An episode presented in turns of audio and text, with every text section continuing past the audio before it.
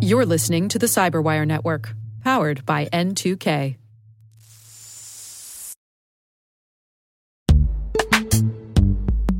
And now a word from our sponsor, Netskope. Netskope is a worldwide leader in SASE and zero trust. Its unified platform, Netskope One, provides optimized access and zero trust security for people, devices, and data anywhere they go helping customers reduce risk, accelerate performance, and get unrivaled visibility into any cloud, web, and private application activity. To learn more about how Netskope helps customers be ready for anything on their SASE journey, visit netskope.com.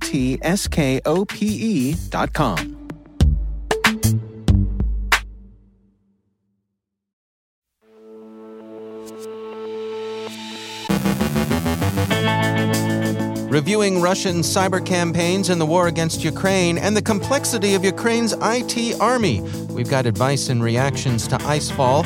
Carole Theriault looks at Hollywood's relationship with VPNs. Robert M. Lee from Dragos provides a rundown on Pipe Dream, and CISA updates its cloud security technical reference architecture.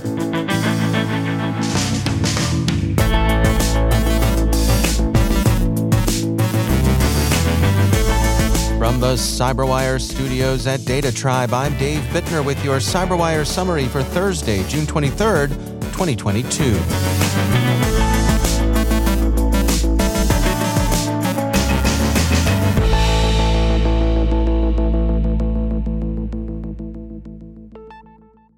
Microsoft yesterday published a long report titled Defending Ukraine Early Lessons from the Cyber War, in which Redmond describes what it's observed so far.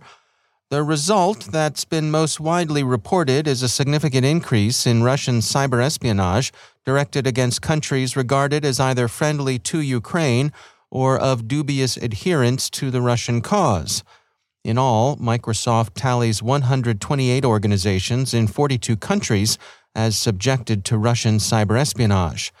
The target list was concentrated on government agencies, but it also included think tanks, humanitarian groups, and critical infrastructure providers.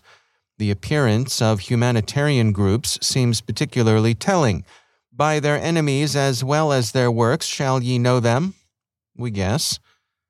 Microsoft is concerned to set the cyber phases of Russia's hybrid war into historical context. The company's chair and president, Brad Smith, writes in his blog post introducing the report While no one can predict how long this war will last, it's already apparent that it reflects a trend witnessed in other major conflicts over the past two centuries. Countries wage wars using the latest technology, and the wars themselves accelerate technological change. It's therefore important to continually assess the impact of the war on the development and use of technology. The Russian invasion relies in part on a cyber strategy that includes at least three distinct and sometimes coordinated efforts destructive cyber attacks within Ukraine, network penetration and espionage outside Ukraine, and cyber influence operations targeting people around the world. Smith argues that Russia's war against Ukraine should motivate governments, corporations, and NGOs to develop effective alliances capable of responding to further aggression along Russian lines.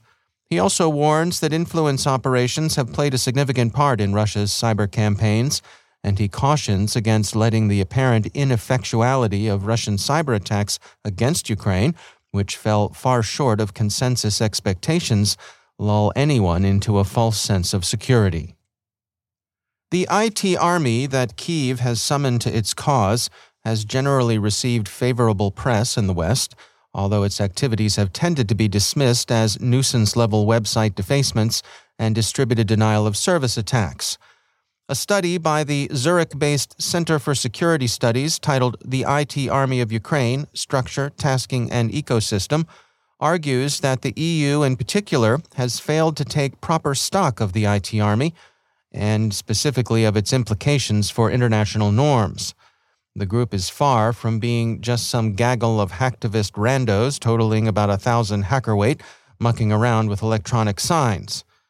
The study sees the origins of the IT army of Ukraine in years of consideration of lessons to be learned from the success of the Estonian Defense League's cyber unit, and other efforts around the globe to organize, incorporate, and surge civilian IT volunteers into existing military structures in times of need.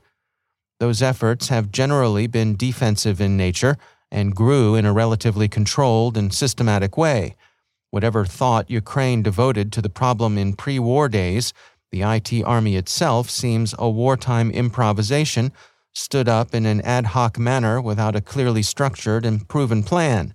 It appears to have emerged as a surrogate for a Ukrainian military cyber command, the study argues, but for all that, it's been intelligently assembled and used with greater effect than has been generally appreciated. Born out of necessity, the IT Army subsequently evolved into a hybrid construct that is neither civilian nor military, neither public nor private, neither local nor international, and neither lawful nor unlawful. It differs in one significant respect from the earlier Estonian model. From the outset, the IT Army has been encouraged to conduct cyber offensive operations against Russian targets. It has two distinct aspects. First, a continuous global call to action that mobilizes anyone willing to participate in coordinated DDoS attacks against designated Russian infrastructure targets. These are primarily civilian. Second, an in house team likely consisting of Ukrainian defense and intelligence personnel that have been experimenting with and conducting ever more complex cyber operations against specific Russian targets. Both parts of the IT Army are purely offensive in nature and serve to bring willing amateurs and dedicated professionals into one, most likely, hierarchical organizational structure. It's also attracted significant support from private sector companies in IT and cybersecurity, both in Ukraine and abroad. The report concludes the IT Army of Ukraine is a unique and smart construct whose organizational setup and operational impact will likely inform the art of cyber and information warfare in future conflicts. On the public side, the IT Army serves as a vessel that allows the Ukrainian government to utilize volunteers from around the world in its persistent DDoS activities against Russian government and company websites. As of 7 June 2022, this includes 662 targets. On the non public side, the IT Army's in house team likely maintains deep links to, or largely consists of, the Ukrainian Defense and Intelligence Services. The report warns that this kind of organization is unfamiliar, especially to NATO's European members, and that it represents a challenge to international norms of conduct in cyberspace. That final caution seems overstated. International law requires that armed conflict be waged by competent authority and by personnel who operate under that authority's control. The IT Army seems, by the study's own account, to do both the laws of armed conflict, which are being gradually extended into cyberspace, also requires that military operations be both discriminating, protective of civilians, and proportionate, not productive of excessive damage. There are no signs that the IT Army is guilty of either, although one might wonder about operations against civilian websites. That the IT Army represents an unfamiliar kind of organization seems nonetheless to be correct and to warrant further study. CISA yesterday noted Four Forescout's report of the widespread industrial control system vulnerabilities the researchers call collectively icefall, and CISA has advised attention to the Forescout report and the mitigation recommendations it contains. CISA also pointed out that five of its recent alerts address issues associated with icefall and its advisory quotes Forescout's primly censorious characterization of the vulnerabilities as representing insecurity by design. Security Week has a roundup of industry comments on Icefall. In general, the experts aren't surprised that vulnerabilities of this kind were found, and they're in agreement that Icefall is to be taken seriously and the available remediations applied. This morning, the U.S. Cybersecurity and Infrastructure Security Agency issued version 2.0 of its Cloud Security Technical Reference Architecture. The document singles out two efforts for particular attention the familiar Federal Risk and Authorization Management Program, that's FedRAMP, in place since 2011, and a more recent program, the Cloud Smart Initiative, which succeeded the federal cloud computing strategy Cloud First. Cloud Smart emphasizes the three pillars of security, procurement, and workforce. While the document is addressed primarily at the U.S. federal agencies whose security CISA oversees, others will find its recommendations of interest, especially if they do business with the U.S. government.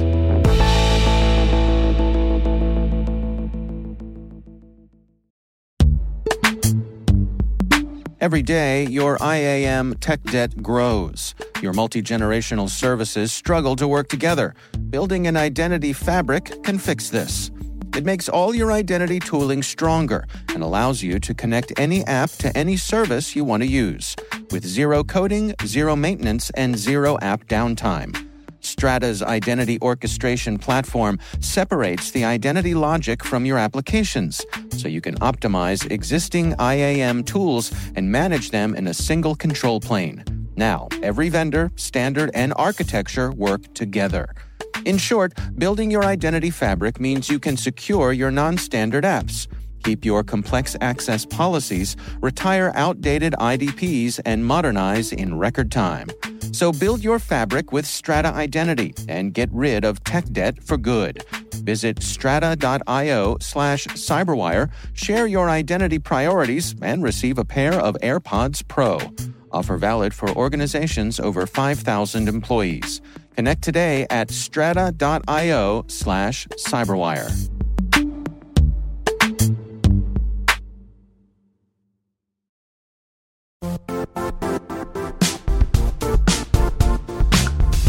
The IT world used to be simpler.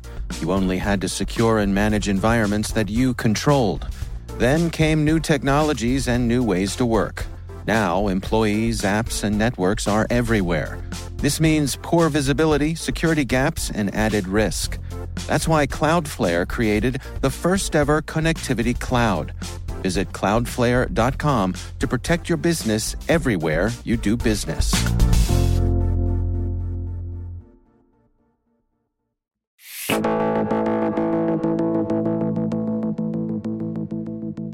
VPNs are a common and established tool for those looking to secure their online activity, and like most tools, VPNs can be put to good use or bad. Carole Theriault joins us with details on the growing tension between VPN providers and the entertainment industry. So, VPNs, a controversial topic, it seems. I mean, VPNs generally claim to improve privacy by encrypting online activity and rerouting it through a company's servers, basically concealing the user's IP address. And typical reasons someone might want to employ a VPN could be to keep stuff private while surfing on a public Wi Fi, to keep your stuff private from your own internet service provider or from other apps and services that you use to better protect your sensitive work files or to access any content, as a VPN can be particularly useful workaround to content restrictions. And this last point continues to cause a furore down in Hollywood. A group of over two dozen film studios has repeatedly taken popular VPN providers to court, sometimes extracting judgments worth millions of dollars in damages. Indeed, according to Wired, filmmakers say they have clear cut evidence that their customers are abusing the privacy and security provided by virtual private networks. But last month, court records show that some studios' legal teams have also accused VPN providers of enabling illegal activity beyond copyright infringement. And it seems that these studios might actually be challenging the notion that VPNs should exist at all. The gist of this argument seems to be in the blatant way that certain VPNs communicate with their audiences. For example, there are no log VPNs. And no log VPNs basically advertise that they keep no logs on any of your activity. So if someone shows up with a warrant asking to see said logs, they say, we don't have them. Now, it sounds like only criminals would use no log VPNs, but indeed, there are a lot of security conscious people out there who don't necessarily trust their VPNs with all their information of where they go and what they do on their computer. So, this may be a very good option for them. And back to the studio lawsuit, they seem to intimate that not only do some of these no log VPNs refuse to prevent their services from being used to commit illegal acts, like streaming from a non supported region or sharing user accounts, but there are also reports that some of these no log open VPNs openly boast in marketing campaigns that law enforcement is unable to extract any information about their users. I am sure there are people out there using VPNs and other jiggery pokery to stream unavailable content or content that requires payment, and they're doing it for free. And no wonder the studios are feeling the heat. They too suffered through the pandemic. And while it seems a large number of streaming providers such as Amazon Prime and Netflix did very well while we were stuck at home, they have recently hit a slump during the first quarter of this year. But for me, it's kind of hard to feel sorry for Hollywood studios in this last quarter. I mean, consider that folk have had to rethink their spending in order to cover inflations on basics like food, gas, and bills. Many people need to save a few pennies by quitting a few of the streaming services they may have signed up to during the pandemic. After all, many of them have now been mandated to go back to work and are working full time jobs. But, but what really bugs me is that the right to privacy is under threat from many, many different sides. And maybe Hollywood fat cats and their shareholders don't need to chink away at privacy just because their pockets aren't as overflowing as they were during the pandemic. And besides, Microsoft is apparently banking on its free built in VPN to get you to use Microsoft Edge. I'm not sure I'd call Microsoft the scourge of the earth. This was Carole Theriault for the Cyberwire.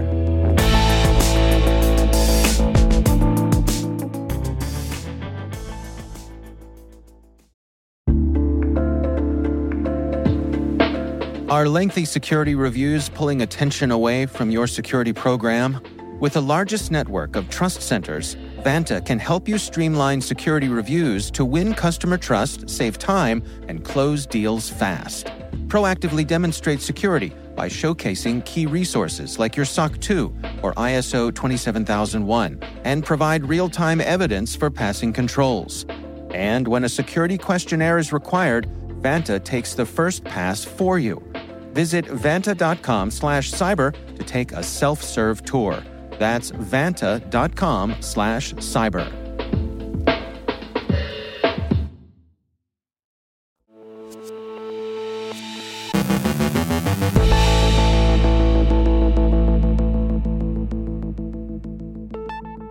And I'm pleased to be joined once again by Robert M. Lee. He is the CEO at Dragos. Uh, Rob, it's always great to have you back. I want to touch base with you today about uh, everything going on with Pipedream, uh, this ICS focused malware that you and your colleagues have uh, had a hand in the discovery of. But I think there's a lot to the story here. Where, where's a good place to start? Yeah, I would just give a background for folks to say that when you look at industrial control system focused attacks, most of what we worry about on a, on a day-to-day uh, basis is the abuse of native functionality it's not about some malware. It's not about some vulnerability. Actually, vulnerabilities tend to be a very system based view of the world. And in the world of industrial, it's systems of systems and physics. So it's less about what can you do to one system. It's much more about do you know how to operate a circuit breaker? Do you know how to operate a gas turbine? Do you know how to operate these different systems of systems that we have?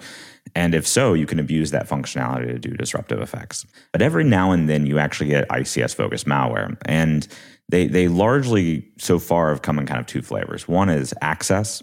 Uh, Black Energy Two is a great example of that. It had exploits for internet facing human machine interfaces, basically being able to get access to these industrial environments. It in of itself couldn't disrupt or destroy anything. But it could help you get access. Um, but then you also have the disruptive and destructive type capabilities, right? We've had Stuxnet, we had Crash Overrider and Destroyer, there's Destroyer 2, Trisis. These ones are, are deployed to do something disruptive or destructive. And across all of those cases and across all the time that we have, there's only been six publicly known ICS malware tool sets, and most of them are really victim specific. You're really not mm. going to use it somewhere else. The playbook that they've now shown, the tradecraft that they've shown, can be picked up by other people, but you're not just going to drop ship it into another environment. Trisis, as an example, worked against that petrochemical environment with that safety system. The things they exposed, anybody can now copy their playbook, but you're not going to see Trisis in its current form deployed somewhere else. And that brings us to Pipe Dream. So Pipe Dream is in my opinion, I hate this whole like who's the best, you know, what's the most sophisticated malware. I don't like any of that measuring contest crap. It doesn't matter. But what we can candidly say is pipe dream is the most flexible of the ICS capabilities we've seen. So anything new, right? The seventh ICS malware framework is going to be big news anyways. But the fact that it can go against such a wide variety of industries and equipment makes it particularly dangerous.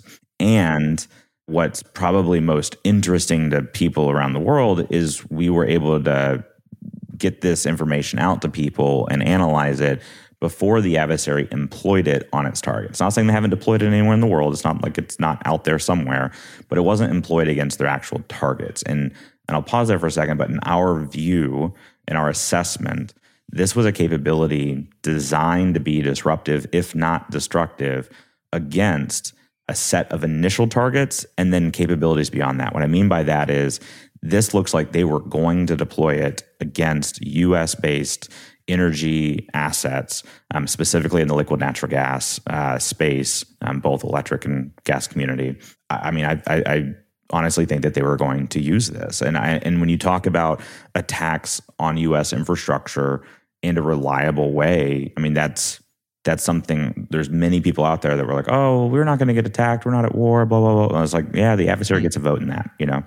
And, and, this was very very bold and brazen. So we're fortunate we found it beforehand but there's no fix to it. It's not like there's a vulnerability they're exploiting. It's not like there's something that you can just go patch and fix. They're doing all the things we've been warning about for years using modbus tcp a very common ics protocol using opc a very common ics protocol exploiting CODESYS functionality, which is software in just hundreds of different controllers out there. So it, it, it's one of those capabilities that if I was building an ICS security program from scratch and you just modeled out this scenario and protected yourself against it from protection, detection, and response mechanisms, you would have a world class uh, program. Like this is a very capable framework. I think there's been a lot of attention to the fact that your team and some other teams, uh, folks at Mandiant, as well as your team at, at Dragos, were proactive on this. We're able to, as you mentioned, you know, have the detection before it was deployed. You know, you went so far as to take the stage and, and kind of give these threat actors, uh, you know, a, a, bit of the riot act uh, about their capabilities, uh, and you draw some attention to that. Uh, or I mean, there was attention on you because of that. Yeah. Um, why take that approach? Is that is that putting a target on your own back? Uh, probably. And so, look, I, I don't think anybody's above critique or reproach. And so I'm happy to have anybody try to critique me um, in any of my statements and actions. Why I, I think you're alluding to my response on Twitter to my uh, keynote. What I kind of pushed back on is there were people that weren't in my talk that were then tweeting at me about their opinions of what they perceived to be my stance. And mm. so first I was saying, hey guys, watch the video or or watch the talk before you come at me. And number two, right you know, I, and I don't mean this in any arrogant way. I don't mean this to be braggadocious. I don't mean this to be a jerk. But I have been on the offense for this this country. I have been on the defense. I've built the ICS threat discovery mission for the for the government. I run the largest ICS security company in the world right now uh, over at Dragos. I'm not saying I'm right, but I think I have experience enough to make the statements that I make. And uh, for people to be like, Rob, it's it's bad that you're poking the adversary, guys. I've been there, done that. You may not agree with me, but I'm precise with my words and I know what I'm saying. And so, why did I say that? Right at the end of the talk, I, I put down the adversary. Why? To me, this community, and I love them to death, and there's plenty of reasons to do it, don't get me wrong, but this community builds up adversaries to almost hero worship to a fact to, to a side for me that feels disgusting.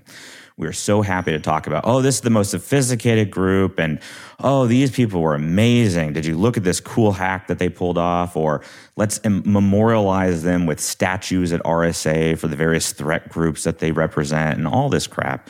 And it's honestly kind of disgusting to me personally, because having been on that side of the world and having been in the Intel community, I know for a fact many of the developers and operators of these campaigns just absolutely revel in that. It's it's a glorification. Mm. It's a hey, did you see the latest report? They were writing about our team. Look how great and wonderful we are, et cetera, et cetera, et cetera. So my intent uh, was to kind of return a little bit of normalcy and say, you know what, as a member of the industrial community, out to the adversaries here, I just wanted to let you know we don't think you're clever. We don't think you're cool. You're going after civilian targets and civilian people and you should feel bad. You should be fired for your incompetent approach to this. And and I think they ought to be reminded every now and then that they're not as important or as cool as people make them out to be. They are jerks trying to hurt people.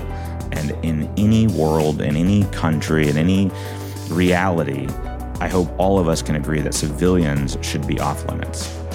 All right. Robert M. Lee, thanks for joining us.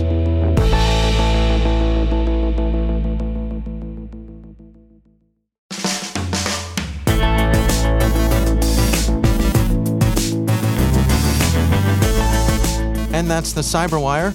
For links to all of today's stories, check out our daily briefing at thecyberwire.com.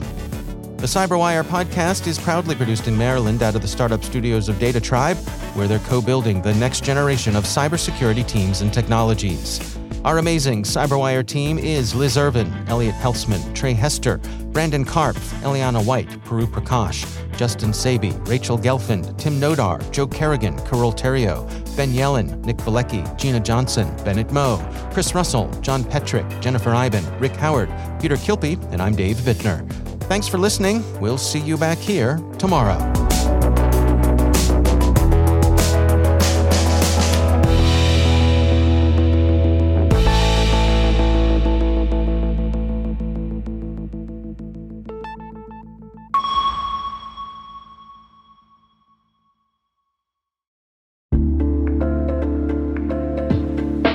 Listeners. We're always looking for ways to improve the N2K Cyberwire network and maintain the intelligence driven news experience that keeps you in the know on the latest developments in cybersecurity. We've launched our 2024 audience survey and would love for you to take a few minutes to share your feedback. And hey, there's even a chance to win a $100 Amazon gift card if you complete the survey. Visit cyberwire.com/survey. That's cyberwire.com slash survey and share your feedback now.